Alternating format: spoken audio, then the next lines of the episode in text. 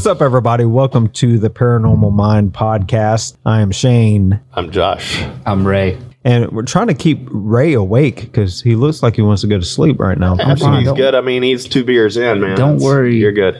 Don't worry about me. probably- Don't worry Don't about me. worry about me. Don't be worried about me. Let's go ahead and jump into this, okay?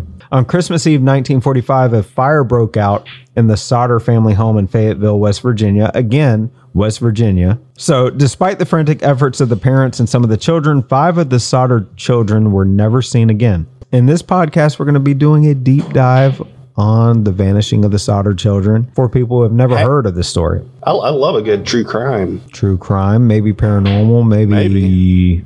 UFOs. Who knows? The home was occupied by George Sodder and his wife Jenny, and nine of their 10 children at the time. 10 damn children. I've got four, and I'm, it's a handful already. And Ray's got five, and Josh has like 10 dogs.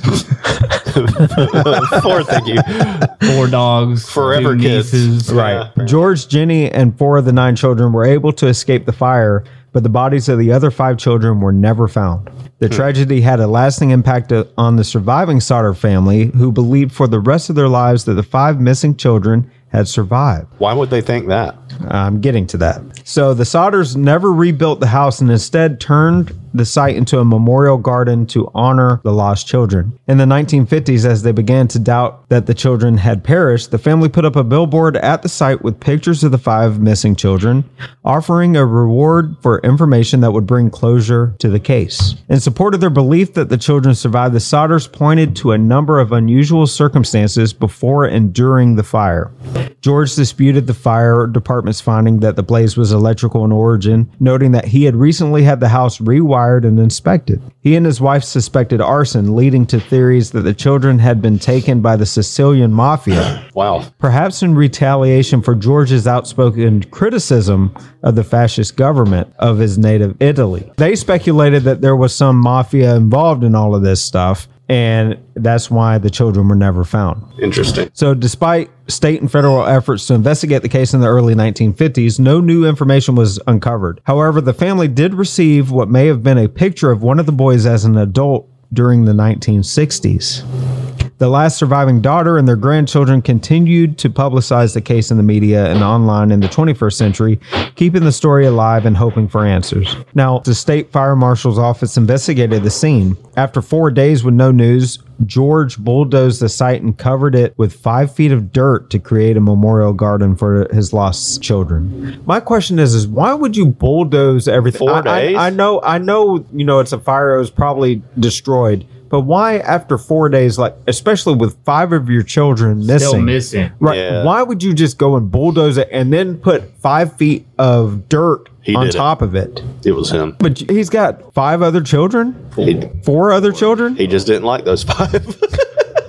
I mean, something, God forbid, happened like that in my life. I would not be bulldozing until I knew for certain any piece of evidence was collected from that site. exactly. You know, I mm, wouldn't No do anything person. else. I would not do anything else. It- it- it's the strangest thing why he would do that.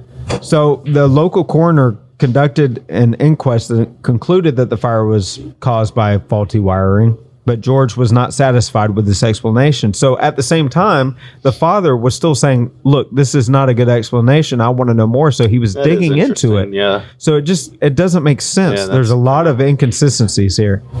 So death certificates for the missing children were issued on December 30th, but the local newspaper contradicted itself, reporting that all of the bodies were found and then saying only part of one was found. George and Jenny were too heartbroken to attend the funeral for their children on January 2nd, 1946, but their surviving children did. So the surviving children went to the funeral, but the parents didn't show up. Again, that doesn't make a lot of sense. I know if you're heartbroken, that's one thing, but why would you have your kids go Yeah, that's and not be their support system in some capacity? You know, but yeah, why would you not be there to support your kids? Uh, it doesn't make sense. Look, nine kids or not, it's not. It's Look, not after you have like enough. after you have like three, it's all the same. you Yeah, know it's what all the same. You know what? oh God, here we go. I want to give a shout out to the parents because uh, there's no way That you would live with 10 kids or no, nine kids? No, there's no way. There's no way. I At could. some point, they take care of themselves, Well, except for Yeah. yours. not not mine. Good lord, they're going to be forty and still like Well. asking for assistance to wipe. anyway, all right. So after the fire destroyed the Sodder family home, five of the children were presumed dead. But as evidence emerged suggesting that the fire was set deliberately, the family began to suspect that the children might still be alive. So there was some evidence that came into play here. Eyewitnesses claim to have seen the missing Sodder children, and the family hired a private investigator to look into the case. Now, again, like if you were guilty of it, Right. like if you were the father, why would you hire Why somebody you do all of to, to That dig deeper? true. That is true. You know, How, how old were the the missing children? you're gonna have to look. I, don't- I don't have, look. Got look, him again. Look, I'm, s- I'm, I'm sourcing all the topics. Y'all can help out a little bit. Like, uh, Jamie, look this up now. Yeah, look it up. Jamie, pull this up on Google. Like I said, they hired a private investigator and then they uncovered some startling information, including the fact that the coroner's jury that ruled the fire an accident included an insurance salesman who had threatened George Sodder over his anti Mussolini sentiments. Here we go with the words. Okay. Mussolini. they were 14, 12, 9, 8, and 5. All the worst ages. True. I had, those are all the ages of my children, basically. So since there was one that was 14, now you have to take into account maybe something was going on in the house nefarious in that 14 year old, which was a, the oldest. It was a boy. yeah, that's true. So let's burn this bitch down and roll oh, out. Oh, that's a good good point. True, Yeah. but what if they but, called? But you would think it would be like, what were the ages of the other children? Like, were they younger? Were they older? You would think at some point too, the kid, the surviving kids that are still there would have, if there was something nefarious going on in the household, they would have spoken out by now. That is a good point. Okay, though. so here, yeah, so you had two year old Sylvia was still there, 17 year old Marion, 23 year old John, and 16 year old George Jr. Yeah. So for the most part, they were older. Right, so they, They were older. Yeah, 23. You Got would think go. Uh, you would think in situations Skedaddle. where not a child anymore. Then, But you uh, would you would think in situations like that that the older kids would have something to do with it. Like if there was something nefarious going on, they would be privy to it and do something. Let's think about that. for a well, the thing is, is like people that are abused, Yeah. they don't normally come out and say anything about it. Especially if you find out that some of your siblings got away from the abuse. Yeah, I maybe mean, I mean, to I'm not trying them. to say this Right. by any means. I'm just You know, it, it, it, it smells of abuse, though, to be honest. It's it's possible. And despite the fire marshal's conclusion that the fire had started due to an electrical fire, witnesses claimed that it had actually started on the roof of the house, which is strange. That is strange. So, but the most bizarre discovery came when the family dug up a metal box that Fire Chief F.J. Morris had secretly buried. Yeah. What? Yeah. So Morris had claimed that the box contained the remains of a heart that he had found in the ashes of the Sodder home. how does a heart survive?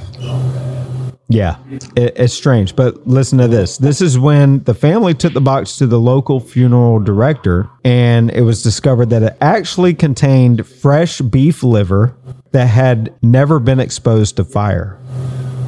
So he just got beef liver and buried it in the, Why, though? the remains? Yeah, that's kind of weird. Why? Why bury it in a metal box? Wild and wonderful, West, West Virginia. I mean, yeah, you're, Yeah. at some point, right? There's so many wild pieces to this story that, like, This like, is just regular ass West Virginia. yeah, that you're just like, oh, well, I mean, there's n- there's no explanation. Yeah. So George Sodder thought he saw his daughter Betty in a magazine photo and drove all the way to her school to see her, but was refused. He tried to get the FBI involved, but they declined. And in 1949, George convinced a pathologist to search the dirt at the house site, and artifacts were found, including small bone fragments. They were confirmed to be human vertebrae and from the same person, estimated to be between 16 and 22 years old. Again, very strange.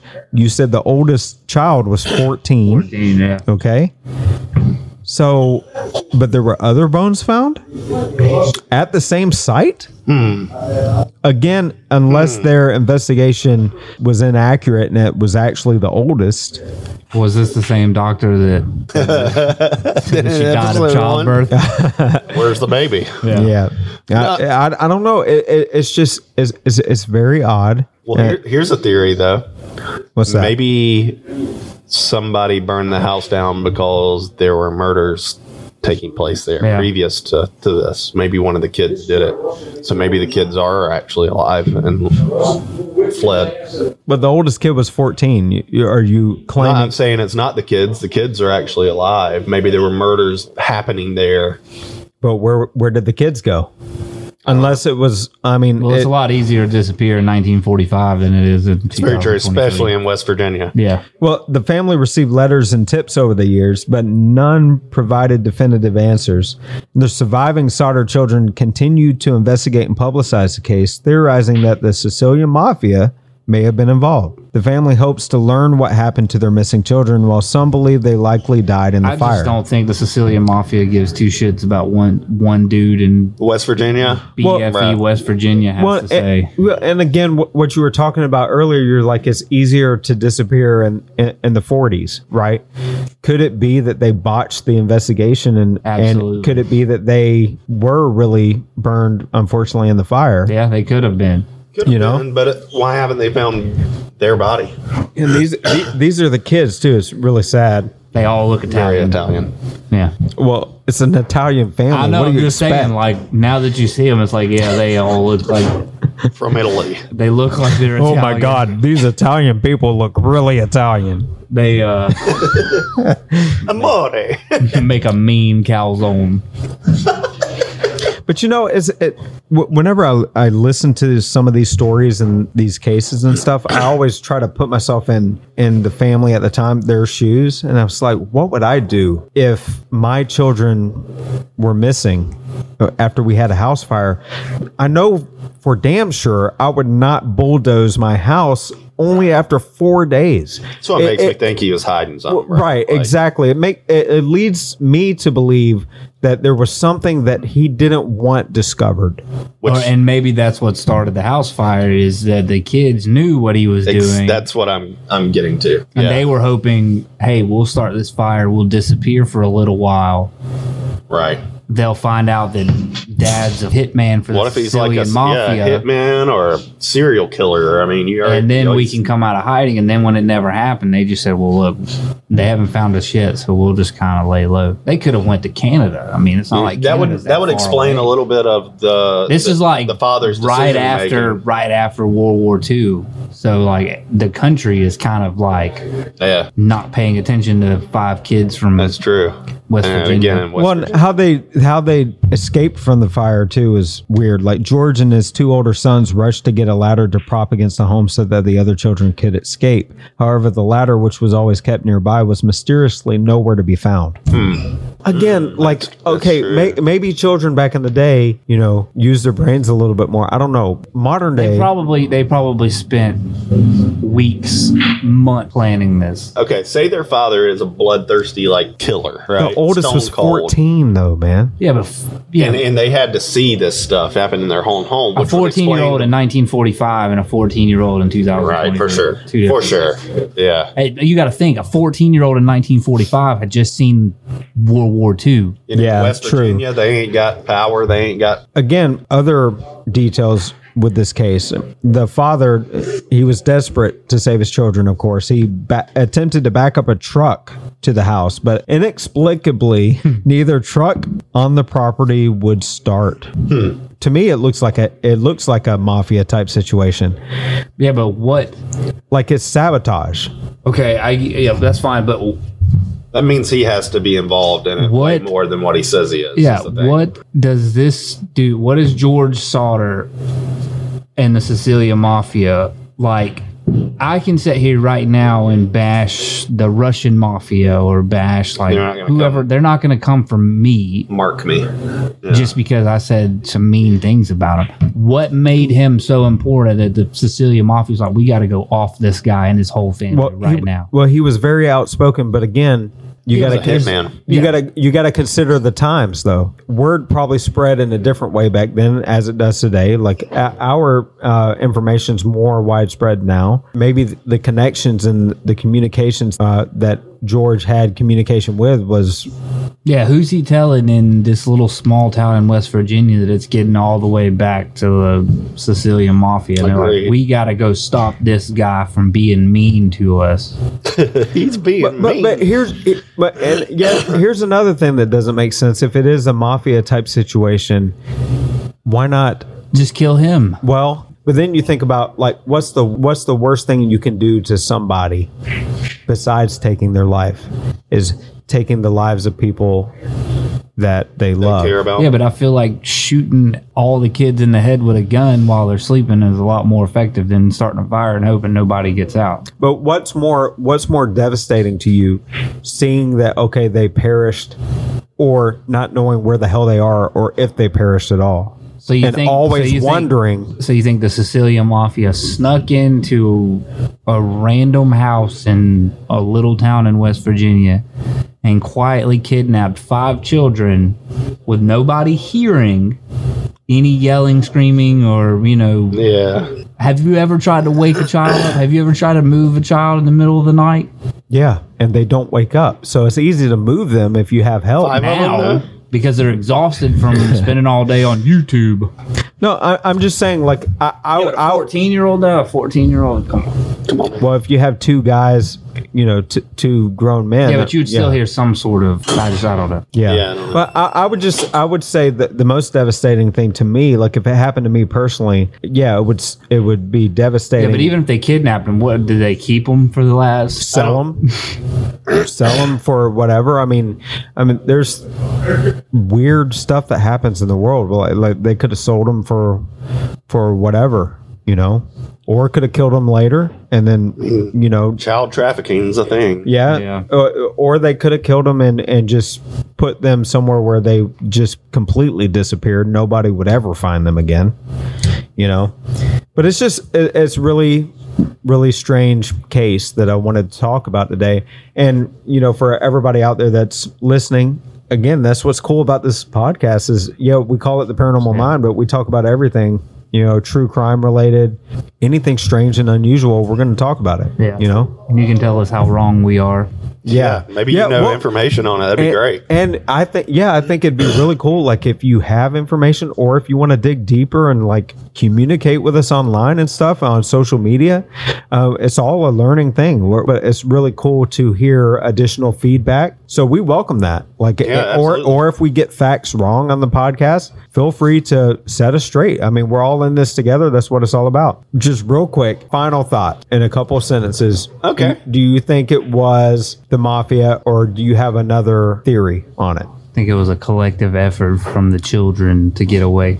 It's a good good theory and one that I was hanging on to for a little bit. I am gearing it more to maybe being the mafia, but I also think that the father is more involved with that than what we would have thought. Right? Yeah, I think it's the mafia too, honestly, because how can four kids, how can they collaborate together? 14 all the way down to two years old.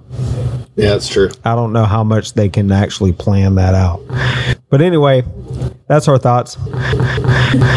Today's episode is brought to you by BetterHelp. What's the first thing that you'd do if, say, you had an extra hour in your day? Would you go for a run? Maybe take a nap, read a book, or just show up for a friend? A lot of us spend our lives wishing we had more time. And the question is time for what? If time was unlimited, how would you use it? The best way to squeeze that special thing into your schedule is to know what's important to you and make it a priority. Therapy can help you find what matters to you so you can do more of it. If you're like me, you think, I can get through a lot. And we can. We're a resilient species. However, there are times that we need to reach out that hand and get a little help from somewhere else. That's what I did with BetterHelp. When I reached that limit and I realized things were getting a little bit out of control, instead of taking it out on my family or taking it out on myself, I just decided to reach out and get the help that I deserve. So if you're thinking of starting therapy, give BetterHelp a try. It's entirely online and it's designed to be convenient, flexible, and suited to your schedule. Just fill out a brief questionnaire to get matched with a licensed therapist and switch therapists at any time for no additional charge. Learn to make time for what makes you happy, my darklings. Get BetterHelp. Visit betterhelp.com slash p60. Do that today. You're going to get 10% off your first month. That's betterhelp, H-E-L-P H E L P dot com slash p60. It's time to take control of your life. Dave's here rooting you on, and if I can do this, you can do this. Let's do this together. BetterHelp.com slash P60. There's a link for it on today's program guide. All right. We're gonna plug BJ's Billiards right now. Yeah, let's go ahead and plug it. Bad and, shot. and for the last uh, two episodes, we've been talking about the background noise a little bit, and you're going to be hearing that because we are doing our podcast from In a a bar. from a bar. the best That's place right. to have one. Right. So there's pool tables. It's a really cool atmosphere here. If you're ever in Macon, come to BJ's Billiards. It's a really cool place. The owner is fantastic, really awesome. So uh, check it out. And that's our little plug for them. We really appreciate them letting us use their space Yeah, it's been great. because, you know, we don't have our own studio No, Yet. so, yet. yet. Josh It's- hasn't bought one yet. Or just Yeah, yeah. I've been wondering about that. It's like- financier. yeah, it's like it's like Josh Josh will spend a healthy amount on our endeavors, which I really appreciate him because you know with that, you know, we I really appreciate that because he puts his all into making our end product the best that it, it could be. So Yeah. Give so- yourself yeah. a round of applause. there you go. There Thank you, Josh's money. you go. Yeah. Yeah, but uh, you, you know, got to give a shout out to Josh for you know trying to go all in on the stuff that we're trying to do. So anyway, He buys all this stuff, but then won't buy himself clothes. that's right. That's right. He's doing the podcast naked right Yeah, now. so- naked as a J. So Oh, subscribe to so- Patreon so yeah. you can see that. Well, no, no, no, no. So th- there's a For the Patreon viewers. so there's a Josh OnlyFans, and then Oh, there's yeah. Patreon. Yeah. Listen, I'm, I've already signed up for Feet Finder too. You guys, Dude, we've seen those feet. they aren't making any money. No, no, no. Yeah. So real Hey, quick, man. we've got to talk about this for a minute. All right. God. So we were traveling to go do an an event in uh, Louisiana, right? And out of all of the places, all of the Airbnbs that we could get, we go to this quaint little town called Quaint. called uh, No, we're not- called- this quaint town called Anacoco. it's called Woods. There's just woods. Right. It's it's in the middle of middle of nowhere. There's not even a Dollar General in 45 mile radius. Yeah, it was a, it was a trailer park. Right. So now now the advertisement the advertisement Sugarcoat it for us. the advertisement for this place that we were going to, the pictures and everything was amazing. They're they're like it, Well, but they say uh, in in ground pool, uh, which which Jacuzzi. which was really an above ground above pool ground pool with, a, deck. yeah. So it was not it was not an indoor or an in ground pool at all. We get there and there's cameras everywhere outside. Y'all remember that? And Yeah. signs like camera Yeah. in use and all of this stuff. and and and before we even walk into this location that we're going to stay and spend the night so we can do the event the next day and all this stuff there were a line of batteries. Y'all remember that? a line of batteries outside of this shed, like underneath the little Yeah, carport area. All the murdered. yeah. So so we were wondering, uh, like, This was pre Barbarian too, for anyone who's seen the movie Oh Barbarian. man, so good. so we were wondering, okay, are those to like to a generator dungeon somewhere that they're keeping people alive, or is it a generator to run all of their cameras? like I don't know. I don't know what the deal was. But anyway, Anacoco was horrible. But fast forward a little bit. But yeah. the lady was lovely, and she cooked me a lovely breakfast the next morning while y'all slept in. Wait, hold on a minute. What does she cook? she was she had like eggs and bacon and everything down there by the in ground. And you didn't bring us any, dude? No, y'all slept in. I didn't. I went down there. You I never met sleep her. in, dude. You- You wake up at like two in the morning. What do you want from us? She made me breakfast, and I just never told y'all. Oh, thanks a lot. Now you did. Yeah. So thanks for that. Oh my god. I thought you broke something. okay. Anyway, God, these sound effects are like Love it. funny.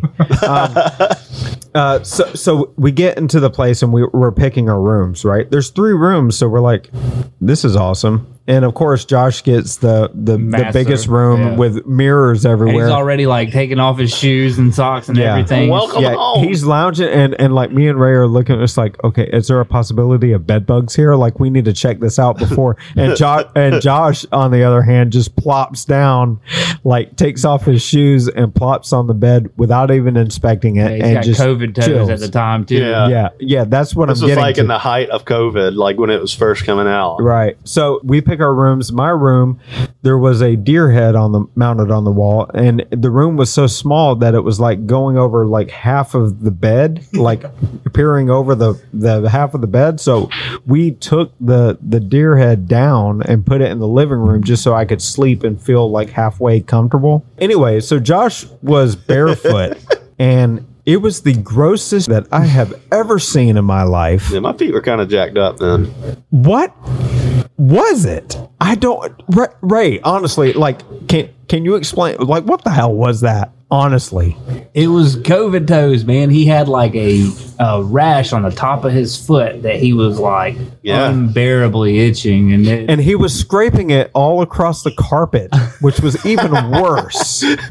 like he The was. walk I was doing because I was like flipping my feet over. To he was spreading. He was spreading his COVID whatever uh, all over the place. was so- a fungus. So it was weird, and he was. I mean, That's yeah, how The Last of Us started. yeah, but but that is a trip. that- probably from taking his shoes off at Airbnb. exactly Because I sleep above the sheets at all the Airbnb. That is true.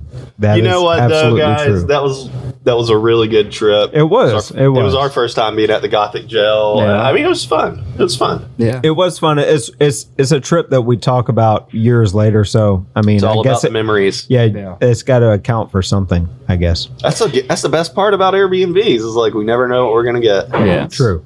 True. That I think wraps up this episode. Thank you so much for listening to the Paranormal Mind, for watching, for all our patron members, and until the next one, we'll talk to you later.